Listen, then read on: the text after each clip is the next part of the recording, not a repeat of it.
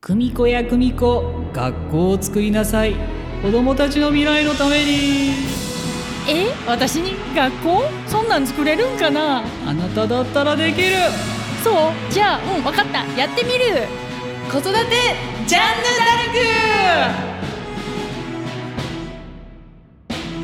はい、皆様こんにちは。こんにちは。はい、子育てジャンヌ・ダルクですね。この番組は桜インターナショナルスクール関西国際学園のファウンダーであります中村久美子と、えー私、セラタゆかりがですね、子育てやね、あと教育について探求しながらざくばらに発信していこうという番組第3回目。イエーイ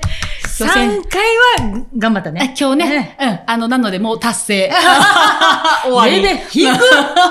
目標低すぎるやろ。前回前々回に、あのなんでまたこの学校を作ったんですのスタートカオスですねって話をしてたんですけど、うんうんあとまあねお子さん学長さんにいらっしゃるうん私一人いますみたいなのの、まあ、ちょっと名前のお話とかね、うんさせてもらっててあの聞いてらっしゃる、ね、方が、まあ、保護者さんだったり全然あの何者ですか初めてですっていう方も聞いていただいてるっていう意味ではこの学校始まってえー2001年からですからもう20年を超えてねえさせてもらっててそのなんか寺子屋的な学校やったんです 堀ごたつの話したと思うんですけど、うんうんそこから私たちこの神戸のうんなかなか立派な素敵なキャンパスに移転したじゃないですか、あれが、がね今思い起こせばね2014年なんですよももうまあまあもうすぐ10年この大もうお仕事をやったーってああ言ってたら座る間もなくうん、その年の1月、なんか2010年度の1月、なので年は超えて2015年の1月に、なんと我々、東京に進出してるんですよ。どこそれどこそれ。東京東京。そうや、あれもね、東京行く行くって早く東京、やっぱり日本の中心って東京やから。うん。ね、うん私は関西思っとってうんん、中心は。ちゃうらしい。思っとった、思っとっうた。ん ちゃうらしい。ちゃうらしい東京に行こう思ったけど、なんかあの時に、なんか南海トラフそうでしたね、南海トラフがね、来る来る言って、うん来る確。率がうん2011年とか10年ぐらいに、この2、3年以内に来る来るって、確率70とか言うわけよ。だから怖いやん。うん。だから東京はないわないわ思ってたうんら全然来えへんから。来えへん。そんなん言うてたら、うん。もういつまで経ってもわからんことやからうね。ん。もういいわと思って、うん東京2015年。なんか東、京行きましたねね。え行った行った。説明最初。会して、うんで、まあ、やっぱりね、学園グループの名前がそもそも関西ってついちゃってるから、そ関西国際学園っていうね、うん関西好きすぎて。う。うん。それ悪評買ってます。うん悪評あだとな り。そう。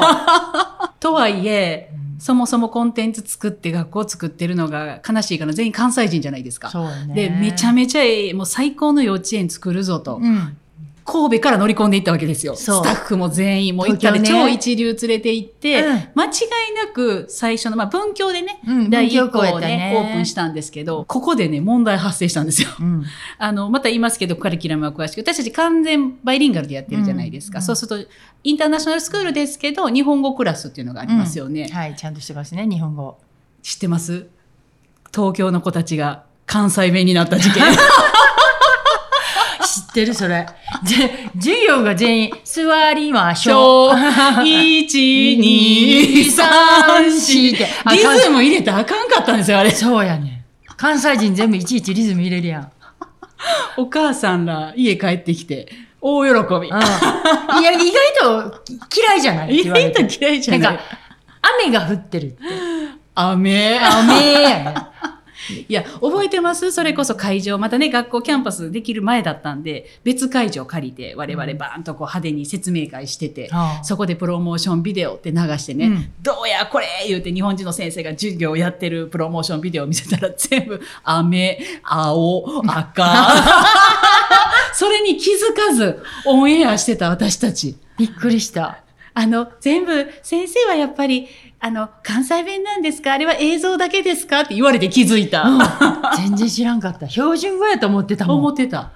びっくりした。ほんまで、に。向こうに行くと、ちょっと自分もほら、影響を受けたりするやん。ほんまですうん。わ。なんかだんだん関西弁かなーって気づき 始めた。で、ちょっとおのぼりさんでブルガリカフェなんか行ってみるじゃないですか。 で、スタッフと3、4人でブルガリカフェで飲んでたら、店員の人がパッて来て、関西の人ですかって言われるの。え、なんでわかったんですかなんでわかんのみたい ななんでわかんのやもんね。うんわかりますわかよるね。わね。まあ、あの時のね、うん映像をね、あの、お母さんは良かれとしてね、あの、ですよねって言ってくださった時、全員で恥ずかしいなりました よね。うん、やっぱりちょっと受け入れられへんかもしれへんっていうかね。聞き取れない豆とかね、うんに、2文字がどうしてもひっくり返るね、イントネーションがね。だから、色とかは大体アウトですよ。赤、青とか。え、正しくは赤、そうなの赤。雨、雨。なんやったら、傘、傘、傘。本当に目とか手とか伸ばしちゃ伸ばしちゃダメだよ。 手、血とかね。血、血出たって意味でね。かん血、あかんの。あかん。血が出たっていうね。目。そうなんや。なんやったら、さくらインターナショナルスクールも間違ってそうるでですしょよ。。桜ってね、関西弁らしいんですよ。もう私ね、あの、時々そのアナウンスとかさせてもらうんですよね。あの、そのば音をね、うんあの、音を録音する、声を録音するってさせてもらうんですけど、まあ最近でこそそれを反省してね、マーケティングのスタッフ、東京のメンバー入れ出したじゃないですか。ゆかり先生、すいません、取り直しで。なんでなんで、桜インターナショナルスクールを合ってるやん。あ、それちょっと、桜、桜インターナショナル、え、もうそれが言えないんですよ。桜インターナショナルスクールって言えって言われるんですけども、言えなくて、私が何回取り直しても桜インターナショナルスクールって言っちゃうから、まあ、プチって言うあ、ゆかり先生、あの、彼氏みたいに桜って言ってください。子育てジャンヌダルクまあそんなこんなで東京に進出して、うんそんなこんな関西弁のビデオを見せて、バイリンガル教育、関西弁と標準語のバイリンガル教育ですわ、わはは、みたいな。途中で言うたもん。なんとこの学校は英語と日本語と関西弁を覚えれるんです。誰も笑ってくれへんかったでしょほんまに。 全然受けへんわ。そうですよ。で、そこから文教、そして千代田、えー、麻布でしたっけ、うんね。で、世田谷とか日本橋とかうん横浜にもね、うんできそうて、ね今関東方面に6つ、6校でしたっけね。幼稚園6校ね。はい、作らせてもらってっていうので、うんあの、そうなんですよ。そんな、そんな流れがありまして、うん、で、まあ、神戸に話を戻すとですね、その時に、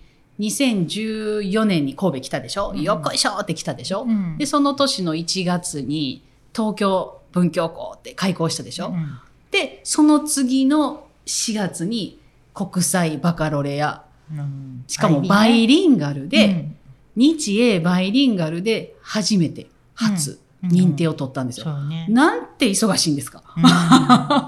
あ、じっとできひん。じっとできへんじっとできひ ん。素晴らしい。素晴らしい。で、えっと、それがちょっと何かですよね。国際バカロレアをご存じない人が、 うんまあ、多くいらっしゃると思うんですけど、国際バカロレアっていうのはそもそもスイスで、うんえー作られた大きなカリキュラムで、あのーまあ、外交官の方とか、世界を転々とするね、ファミリーが、行く学校、行く国ごとに教育のカリキュラムが違うと。うんでそうすると子どもたちがいつも例えば2年過ごしてまた次中国行って次日本行って次アメリカ行ってってもう全部カリキュラムが違うってなるとやっぱ教育上よろしくないということで、うん世界中どこに行ってもあの学びが統一して受け入れるものを作ろうっていうので、国際バカロレアっていうのがそもそも作られて、うんまあ、それが今ねいろんな大きなカリキュラムがありますけどそのうちのまあ一つですよね。うんそもそもそのカリキュラムっていうのは高校生のカリキュラム高校2年生3年生2年間でするカリキュラムっていうのがまあスタートで、うんでその下に中学校のカリキュラム小学校幼稚園のカリキュラムっていうのができていったんですけどもともと日本語なかったんですよね。うんそうそう。えー英語と、まあ、スペイン語とフランス語うんみたいなところからでスタートだったのが当時の文部科学省、まあ、日本にもこの IB を入れようっていうことでう日本のね、うん文部科学省がそうどう下村さんが大臣の時のね、うん文科省大臣の時に持ってこられたって、うんその時の文部科学省の大臣が、うんえー、ちゃう事務次官、うんそううよん事務次官の人が今の N 高等学校の理事長ですよ。ね、お世話になってます山中中さん先生ね先日もお越しいただいたりしましたけどうんもそう私も一応ね N 高の理事してるんですよ。だったんですかそうですよ。 国際バカロレアうを、んまあ、当時の文部科学省の方が日本語でも OK っていうので履修できるよう日にして本語で履修できるようにっていうのが入ってきた時に小学校の PYP として PYP っていうのは実は年少さんから小学校うん6年生の9年間のうんカリキュラムなんですけうど、んこのカリキュラムとして9年間で日英バイリンガルとしてうんあの私たち認定取ったのがもう最初うんの学校で、一番じゃないとあかんよね。そうそうでその時うんだから山中さんが「私覚えてますよ知ってますよ私やってた時だから」って言って言ってくれてましたよね。そうやね、うんそれ一番最初に取り張ったんが関西国際学園さんででっすよてねって言ってねおっしゃってて言っていただいて。で覚えてるんですって言って、うんうんだから N 校の理事どうですかお願いできますかって言われた時にどうして私ですかっていう時にいや実は僕、うんあの国際バカロレアを日本に持ってきたうちの一人なんですようんって、うんそれは日本語で、あのこういう教育を大事と思って持ってきたんですと。うんうんでそれで一番最初に認定受けてくれたうん取ってくださったのが中村さんなんですよって言ったら、そう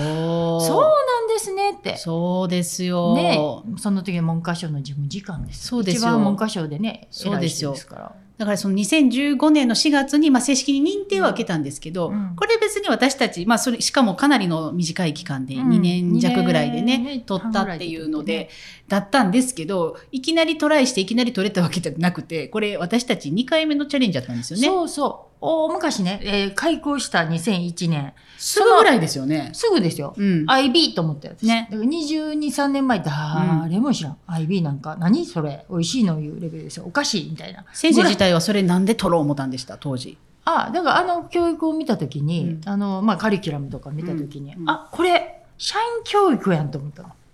そうですよね。でだから自分であの課題を設定して、ね、問題提起して、うんそれを解いていく、まあ、うんいわば自分で考えるプログラムだったの、そうでこすれがよね日本に絶対足りないとそ思うっそてういたから。重の学習者像っていうのがあってねそうそうリスクテイカーだったりそういろいろね、うんオープンマインドだったりねそうこんな人間それは欲しいわなみたいなだねだまあだからまあ大人になって社員にこういうマインドを持ってほしい、社会人そとうしてってそうそうそう、まあ、あの前にも言ったけど私企業で社員研修とか、うんうんあの人事うんうんそういう開発の仕事をしていたので、うんまあ大人の教育をやってたからね。いやそうですその時ねに、保護者さんでもねやっぱそれをおっしゃる方多いですもんね、あ、そう、うんうん会社経営されてる方とかそうやね、やっぱりこう学校で何勉強してきたんって思うのはやっぱあるの、うんで社会人になってからまた一から社会人としてなんかもう一から教えなあかんうんね、何やってんのと思って、うんでその時に自分も息子を産んでこの IB 教育に出会って、うんまあ、その当時は誰も知らんかったけどね、日本では、ううんわこれ社員教育やんとこういうふうな大人になってくれたら企業は本当に楽そうこれってやってうまくいくんすかねみたいなねそう新入社員ねや ねもうみんな聞くのよ怖がりが多いね次何したらいいっすかそうねあれがね、うんやっぱり企業を苦しめてるね、うんだからすごい思ったのがあの時に、日本の学校教育はうん本当、まあ、社会とかが欲しい人材、企業が欲しい人材を育てていないって思ったのね、うんうんまあ、企業とかよりもこう生きる力そうですね弱い、うみんな、ううんだから怖がりっていうね怖がりやね、みんな失敗を異常に恐れへ、うんん、うんうんだって正解しないとね学校では正解しないといけないからいろいろそと、うまあ、答え決まってるか答らえねね決まってるからねだから要は答えはないってことに気づかなあかんのうん、答えないから、うん社会に出てこれやったら絶対に成功する、うんこ、の企画通したけどほとんど通らへんからね、うん、企画立てたけどう、んっていうのが10のうち1うまくいったらいいわっていうのがうん実質の大人の社会世そう界でなすのよねで特にこの PYP って本当の真っ白の中にどれだけ描けますかみたいなカリキュラムじゃないですか、そう教科書使わへんし、そう、ねテキストないっていうねな いし、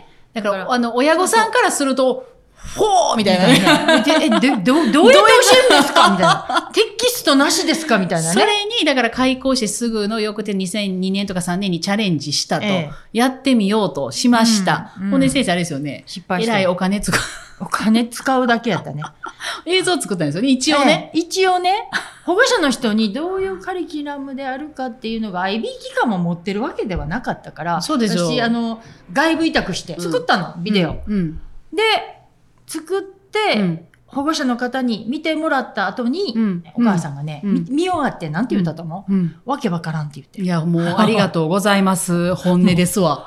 難しいよね難学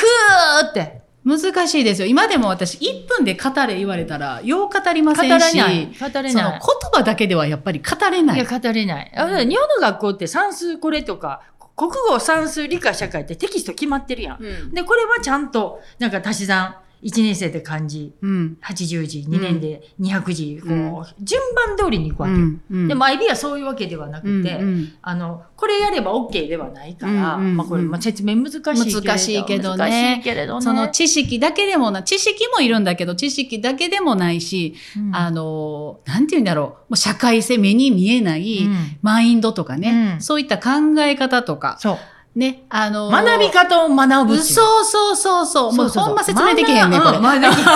しい。学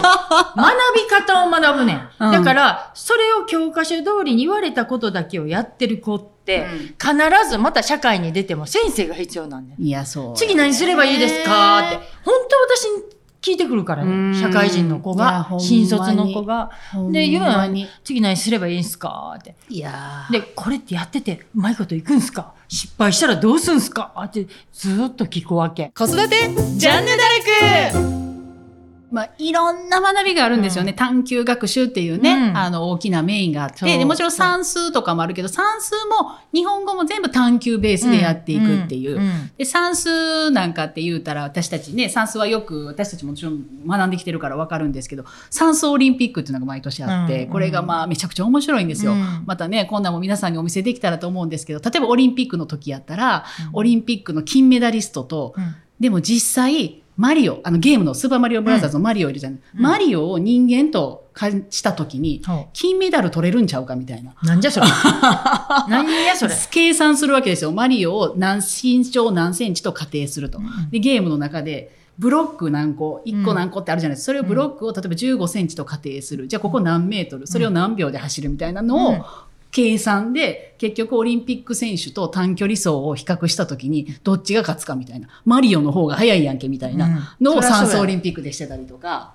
ああ、なるほど。要は、算数オリンピックやけど、課題は何でもいい。課題はね、自分1で年設定生から6する年生まで何でもよくて、あなたの生活の中で思う不思議うん。を、あなたの知ってる算数で証明してくださいみたいな。なるほどね。だから、1年生なら1年生なりのものだし、6年生だったら6年生。何でもいいんですよ。例えば5年生だったらもう美しさとかに、もう綺麗とか可愛いに興味がいくでしょうん。そうすると、あの、なんかね、形の黄金比みたいなものを知るんですよ。例えば同じものを見た時に美しいと思う比率があるっていうことを知って、例えばこうあのねこうイチョウの葉っぱとかを拾うでしょ、うんでいろんな自然の葉っぱを拾った時にじゃあ黄金比っていうものがあるんだとすれば同じものを見てみんなが本当に美しいと多くの人が思うのかっていう実験で学校中のみんなにアンケートを取ってたくさんの葉っぱを見せてどれが美しいと思いますかってアンケートを取ってるんですよ。うん。なんかもう別に理由は何でもなんとなくこれが綺麗に見えるなんとなくこれが見える見えるって言ったら、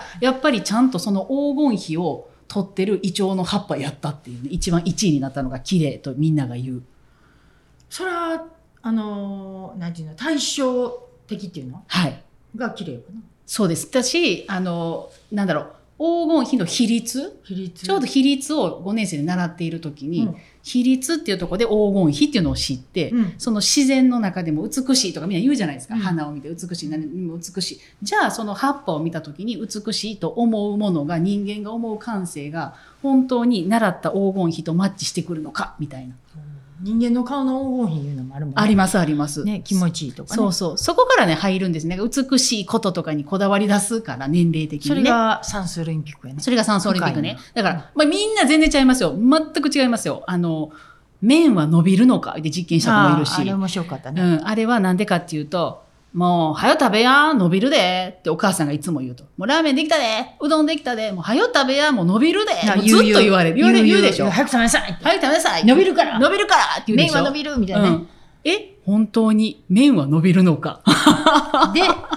で、算一数を個使一個ってそうです、そうです。実験して流す何うん分、何ペースの、うんまあ、計算したというより、まあ、ちょっとサイエンス的ですけどね。うんそうでやねも結果、うん言ってましたよ。麺は必ず伸びる言ってましたよ。一番飲みないのは春雨らしいね。 そうそうそうそう。いやまあやっぱり私もそそのれ知って中身のが何入ってるかとか、ちょっとだからね、結局物事を探求するときって、一個の科目じゃ終了しいひんいうことですよ。そうそうそんう。社会に出たらね、そうそうそう国語、算数、理科、社会、ぶつ切り違そううから。あの、黄金比のやつだっうてん結局アートとうん算数を、まあ、コラボレーションさせたみたいなものになってたし、そう。だからまあ、それ、サンスオリンピックって言うけど、もちろんいろいろ、いろんなものを、うんあの、コラボレーション、学びの、あの、私たち、こう、共同、あの、うんコラボレーションって言いますけど、うんそういうのを全然やっていいって言ったら、子供たちがどんどんどんどんいろいろアイデア出してきて、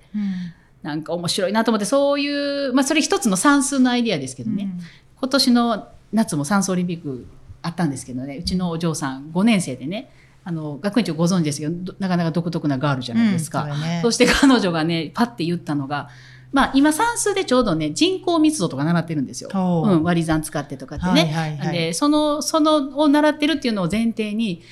ママまあ、これ、ちょっとあの、私、あなんか東京に行きたい言って春休みね、原宿行ってみたいって、YouTuber がみんな行くから。行ってみたい行ってみたいって言ってもう一生のお願い言ってもう親子で2人で原宿に春休みに行ったんですよほ行ったら死ぬほど人いるじゃないですかう。ほう。 5分で帰ろう言って それこそ人口密度。そう濃くいるっとくるっとひっくり返って帰ってきて人が多いよね。そうですよでこの夏にね、まあ、その今韓国ブームでしょ、うんその地球グミだなんだってそうだね流行ってるでしょ、うん韓国のお菓子も韓国のうん YouTuber もアイドルもみんな流行ってる、うん行ってみたいっていうのでね、またこう夏ちょっとあの短い間ですけどちょっとソウルに行って行ったんですよ、でもちゃんと行くね。行ったんですよね、うんうんであのミョンドンっていう大都会があったんですよ、うん一歩入るでしょうんうじゃー人いてもう人5分で帰って マジでなんでその行く前に調べへん のわざわざ。ほんまに嫌なんやな思って人混みが人混みい嫌やいそなれを楽しい私は楽しんで行きたいですけどもう嫌やって言うんで,、うんで彼女がやったオリンピックが、うん私にとってうん快適な街っていうタイトルで なるほど。で、きっかけ。私は、なんかでもその、東京とソウルが嫌いですってから始まったので、ちょっとお嬢さん、それは良くないで、都会は苦手ですぐらいにしたらみたいな。あで、そっから入って、いろんな都会のね、まうあ、ん例えばタイランドのバンコクとか、うん東京、どこどこ。うんうんで、まあ、兵庫県で言ったら神戸市とかうの、んいろんな自分の知ってる街、友達の住んでる街、行ったことのある街っていうのの人口密度。ーほうあと今度5年生ニュージーランド行きますから、ああニュージーランドのテムズっていうところうんのいろいろリサーチして、うんなんとテムズは人より羊が多かったっていえうー、ね、マジでいや、そうや、あそこそうや、ね。羊の人口密度ナンバーワンみたいなね。そうなんや人口密度言わへん ね。羊密度。まあ、羊とはそんな絡めへんからね。絡めへんからね。うんみたいな商店街おれへんやのをろい一応ろいろリサーチしてね、何位から何位ってやって、で、まあ彼女の、彼女の言うところの、うんまあ理想の人口密度みたいなのであー、私はこういう街に人口密度が何パーぐらいのとこに住みたいですみたいな。あ、自分の中の快適のパ ーセあンテそージうそもうそう分かった。そうそうそう分かったんですよ。ということでなんかもう都会に行かへんことは決まったらしいですよ。あ、そうなん だ。あ分かる。私も都会苦手。 そうですよだからあの人口密度の表よかったら参考にしてもらったらいいと思ない るほます。ど ね。とかねなんか面白いなと思ってだから私もそのね、探究学習とか、うん PYP とかって言って、まあ、学校の立場で立ってますけど、うん実際やっぱりその子育てしてみて一緒に探究していて学園長だってそうじゃないですか娘さんいて息子くんいてってこううん一緒にその、なんていうんですかあの会話うん家庭での会話うん。が変わっていく、うん幼稚園生とかやったらゴミの分別めちゃくちゃうるさなるとか。そう やね。ほんまエネルギーとか言い出すし。ほんまにね。まあ、結果、私たち何が言いたいかというと、探究学習、えー、国際バカロレア、説明できひん。 うん。ない答えが。答えない。難しい答えない。答えないけど、本当に一人一人違っていいんだっていう自己肯定感は間違いなく伸びるね。うんチャイム鳴ってるんですよ。はいこうちょうどい学い校なんで、終わね。りや ん。ちょうど終わりや。帰ろうか。自己肯定感を上げるっていうのは絶対かなって思いませ。うんんそりゃそうでしょう。ん。自分はすごいと思わないと何もできない。本当ねなんかそんな話もまたしたいですよえ。ね。うんちょっといっぱいだらだらいっぱい長々今日も喋ってしまったんですけども自己肯定感の高い子にどう育てるかやね。本当に今度ちょっとまたね、そういう話もしていきたいです、自己肯定感とか子供が自信を持ってとかっていう話ってもう本当みんな知りたい話だと思います、うん年齢関わらずそうやねそういうトピックスにもちょっと。ね行っていきましょうかね、うんなぜなら IB は説明できないと気づいたんで、そうやね。はい、ちょっと説明できる話にまあ、あの、IB ってグーグってください。な 余計わからんわ。グーグったら出てくるから。 わからん。自分で勉強 しよう。 IB 形式でね、 ね探求してくださいということでそうね。はい。ということでね、またあの、今回のこのまたエピソード、またちょっと違う趣向の話をしましたけどもね、気に入ってくださった方、ぜひ番組のフォローをよろしくお願いします。またチャンネル登録もね、よろしくお願いします。ということあここで、ねはい、はいで、私たちがね、この運営している桜インターナショナルスクールですね、関西国際学園無料体験レッスン説明会などなど定期的に開催してますのでね、この概要も公式、えーホームページのね、URL も載せておりますのでね、ぜひともこうビジットしてみていただけたらと思います。はいということで、そろそろ帰りましょうか。帰りましょうか。はい。ということで、また次のトークでお会いしましょう。バイバーイ。バイバイ。